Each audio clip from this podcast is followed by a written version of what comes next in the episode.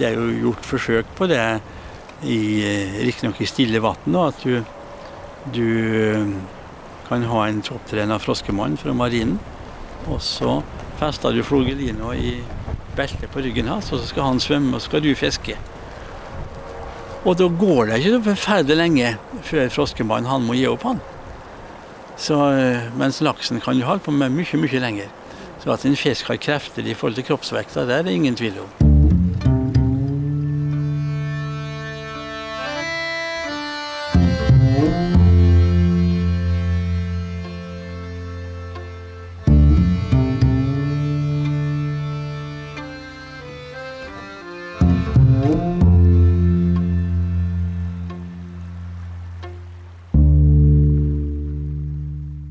Vidar, denne laksen er jo ganske så sagnomsust. Og her i Rauma så forbinder vi jo laksen med et eventyrlig fiske i elva. Men så forlater den jo elva på et tidspunkt. Ja, den, eh, den anadrome fisken som den heter, som betyr at den vokser opp i ferskvann, og så går den ut i sjøen og har den store veksten der, så kommer den tilbake for å formere seg.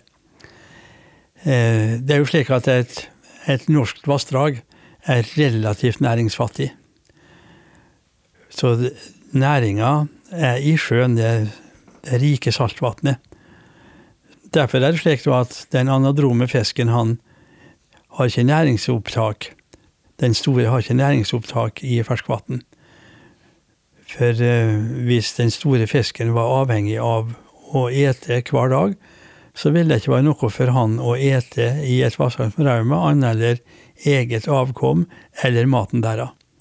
Så det er veldig viselig innretta, da, slik som systemet har utvikla seg.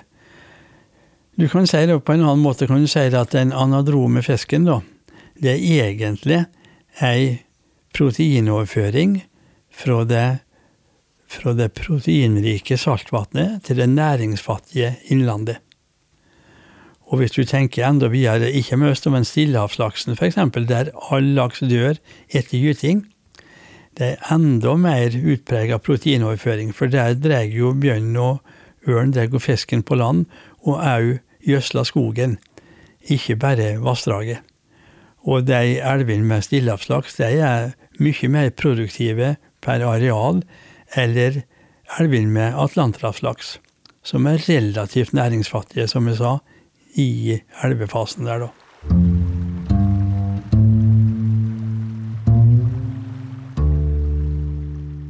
Så etter en periode i havet vender laksen tilbake? Ja. Da skal jo fisken gjennom en spesiell prosess, og han skal gå fra saltvann til ferskvann. Og da må han akklimatisere seg litt. Litt enkelt sagt så snur han nyrefunksjonen, da. Så det bruker han de tida på i brakkvannsonen. Og så når en kommer opp i vassdraget, så er det jo i Rauma førstedelen er jo lett å ga, da. Eh, men så kommer en opp under Eiafossen, og der blir, der blir, det mye vanskeligere. Ikke bare, ikke bare faller høyere, men det er mye hvitt vann, sånn severdårlig òg antageligvis. Så der bruker han en god del tida på å komme seg opp. Men når han så kommet på oppsida, så er det jo lange partier at da det er stilleflytende. Og der går det veldig fort hvis en først vil flytte på seg. Og så går det seinere når en er i parti med, med strøm og fall. Nå ser det ut til at vedlaget òg betyr veldig mye. F.eks. i Synnøvenda så ser det ut til at fisken går fortere enn når det er trykkende og tungt vær. Men vi vet jo ikke helt alle disse mekanismene der som er i funksjon, da. Men eh, noe må det jo være som fordeler fisken oppover der, da. Ellers skulle jo alle havne opp i øverste høla, og det vet vi at det gjør ikke, da. Dette er krevende forflytting for laksen? Ja. I den nederste delen der er det jo, er det jo veldig enkelt å, å gå oppover, da. Og i brakkvannsonen går vel sikkert litt opp og ned òg for, for å akklimatisere seg. Men når en eh, skal videre, da en begynner på sjølve elva, så er det jo slik at laksen han sparer energi hele tida. Så han går der det er lett å gå. Han går ikke i det strieste hvis ikke han må. Og han sparer energi på den måten at han, at han går i overgangen fra, fra strittvann til mindre. Og der føler han seg trygg.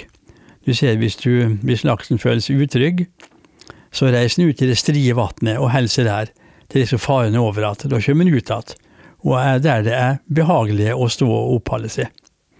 Og så er det slik han står jo òg, da. Om han hviler seg, det er kanskje være sagt om mer, da, men han er jo ikke i bevegelse hele tida. Sjøl om laksen alltid balanserer seg og sporen og finnen alltid er i bevegelse, så har han åpenbart hvileperioder òg på døgnet. Men eh, jeg tror det er litt jeg tror det er litt eh, variasjoner mellom individ der òg. At somme går fort, og, og somme går mindre fort. Men videre oppover den første først er kommet opp Eiafossen, der er det jo et problem, da. For der er det parti som en ikke greier å forsere ved Storelv. Og da blir en stående i skummet der til han greier å komme seg videre oppover. Så det kan, somme ganger kan en måtte vente mange dager før en kommer videre derifra. Eh, altså Før Eiafossene så har du jo Fivafossene òg, som egentlig for oss menneskene er jo ganske stri elv, men de, de, er ikke noe problem for laksen? Nei, det er ikke noe problem.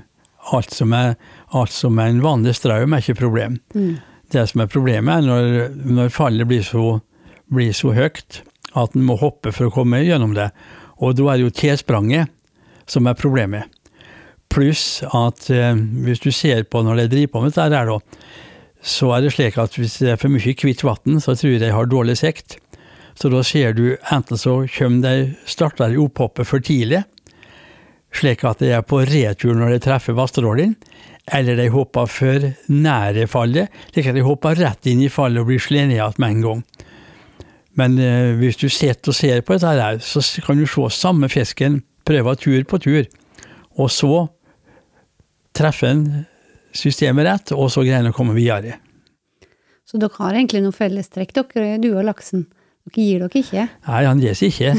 Det er helt sikkert. Og det skal stoppe en, stoppe en laks på gytevanning, det skal mye til. Mm. En... Men hvordan vet laksen akkurat hvor han skal hoppe og ta sats, da, for at han ikke hopper på land? Det skjer hendelser det er jo han kan hoppe, treffe på stein og bli svimesle. Mm.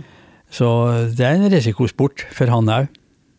Hvordan veit han at den raumaen eh, svømmer opp, eller altså at den er på rett vei?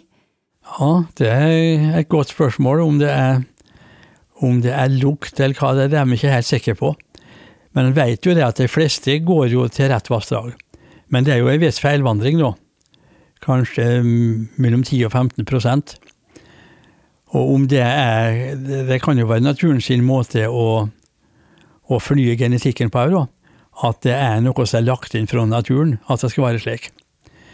Men det ser ut slik i dag etter nyere merkeforsøk at, at uh, han kan godt ga opp i ei elv, og så oppdager han det at nei, her skulle ikke være lell, så han går ned igjen og prøver å finne rette vassdraget sitt. Men dette vet vi egentlig litt for lite om ennå. Og vi vet, jo egentlig ikke hva laksen navigerer etter for å finne heimelva heller eller hva den små navigerer etter da den går ut første gangen. Det er jo like så forunderlig som at den store kan, eh, kan finne veien inn igjen. Så der eh, famler vi litt i blinde ennå. Men jeg har kanskje Det har nok noe med økning i daglengde å gjøre, vil jeg tro. Litt liksom med trekkfugler òg. Så det, det er mekanismer som vi ikke helt har oversikt over. Hvor langt fær laksen når den er ute, veit vi det? Ja, vi vet mer og mer etter hvert. Men vi antar at den norske laksen er i hovedsak utenfor Finnmark og i Barentshavet, også nord for Færøyene. Norge har lite laks ved Grønland og Island. Den skotske laksen er ofte rundt Færøyene og ved Grønland. Men vi har jo ikke full oversikt. Det begynner å bli en del mer etter hvert. da. Det er vanskelig å gjennomføre slike merkeforsøk. Men nå har etter hvert merkeprosessen blitt bedre. da. Nå har jeg fått slike merker som popper opp når det skjer noe, så jeg kan spore dem faktisk. Sitte på et kart og se at noen kommer hit, og noen kommer dit. Men jeg har ikke helt oversikt over det der ennå. Men han sprer seg over, store områder. Og det er jo på samme måte som at du sprer risikoen, da. Om hva som skjer hvis noen greier seg.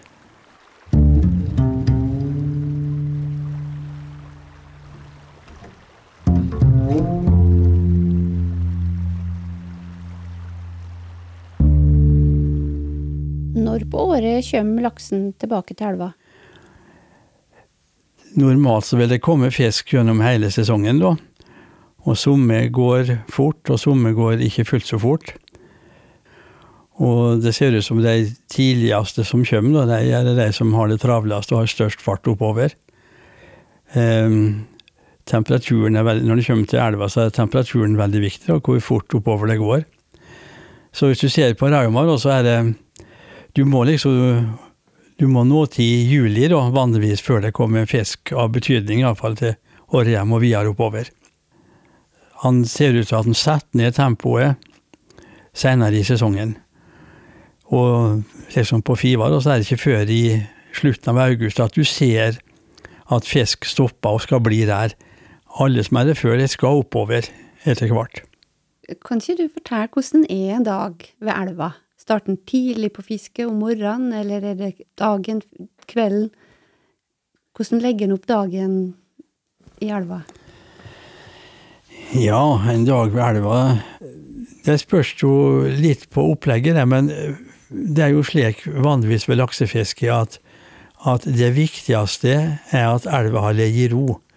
Om du da kommer tidlig om morgenen eller seinere, det er ikke så betydningsfullt. I alle fall ikke i Rauma i stor elv i juni måned, med normal junivassføring, så kan fisk være like godt i det blanke solskinnet. Seinere, når vassføringa går ned og vannet blir veldig klart, så er det jo mye lettere å forstyrre fisken da, når eh, det er sol, iallfall. Så du kan si liksom for Rauma sin del, og så er det lettest å fiske i juni måned. Fiske, elva er stor, fisken er nærere land. Du trenger ikke kaste så langt. Etter hvert som elva går ned og blir klarere, så trekker fisken lenger ut. Han er lenger rundere.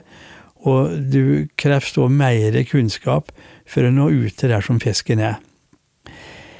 Ellers er det jo, det er jo slik at fisken har jo en mer aktiv periode da, når det skymer som kvelden, og også når det lysner om morgenen. Men da er når det lysner om morgenen, det er ikke klokka seks, det er før den tid. Så det der begrepet med liksom at det er så bra tidlig om morgenen, det syns jeg personlig er sterkt overdrevet. Hvis ligget i ro, og du begynner å fiske på en god måte, så spiller det mindre rolle når tid på døgnet du gjør det. Hvordan fisker en på en god måte? Ja, det er jo å ha ei rolig framferd. Eh, tenke på at, eh, at hvis du er nære vassflata, og det er klart vann, så fisken har jo gode sanser. Han både ser godt og han hører godt. Så altså ei rolig framferd nede i vannkanten da ser ikke fisken så godt som hvis du er oppå en høy elvekant, f.eks. Og altså, være rolig, det er vel kanskje det, det viktigste med det, da. Og så tenkes seg liksom at eh, du har du har trena fra det før du skal fiske. Du veit omtrent hva du skal kaste hen. Og du gjør det på en, på en så god måte som du kan. Og så er det like viktig å ikke fiske for lenge i gangen. Vi bruker ofte å si at halv, iallfall halve tida skal vi sette på land. Ikke bare for fisken sin del, men også for fiskeren sin del. Du skal ha ro i sjela, og du skal observere det som får. Du skal være åpen for alle de inntrykka som du kan ha når du sitter langs et vassdrag. Og det er ikke bare fisken, det er mange andre flotte ting å observere hvis du er mottakelig for det, og det er stille og rolig.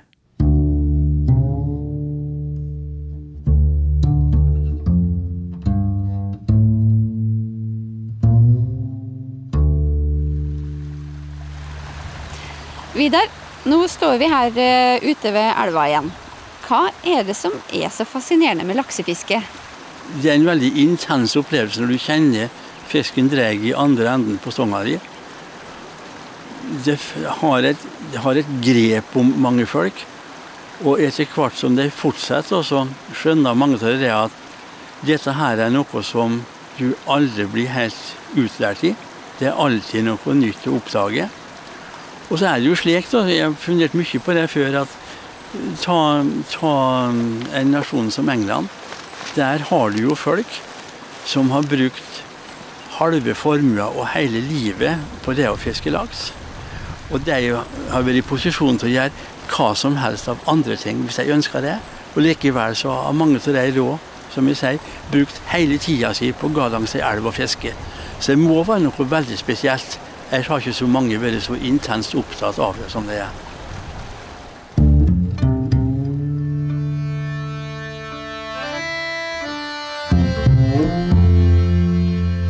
Du har hørt podkasten Rauma elv. Produsert av Anunatak og Trombasynt for Rauma elveeierlag.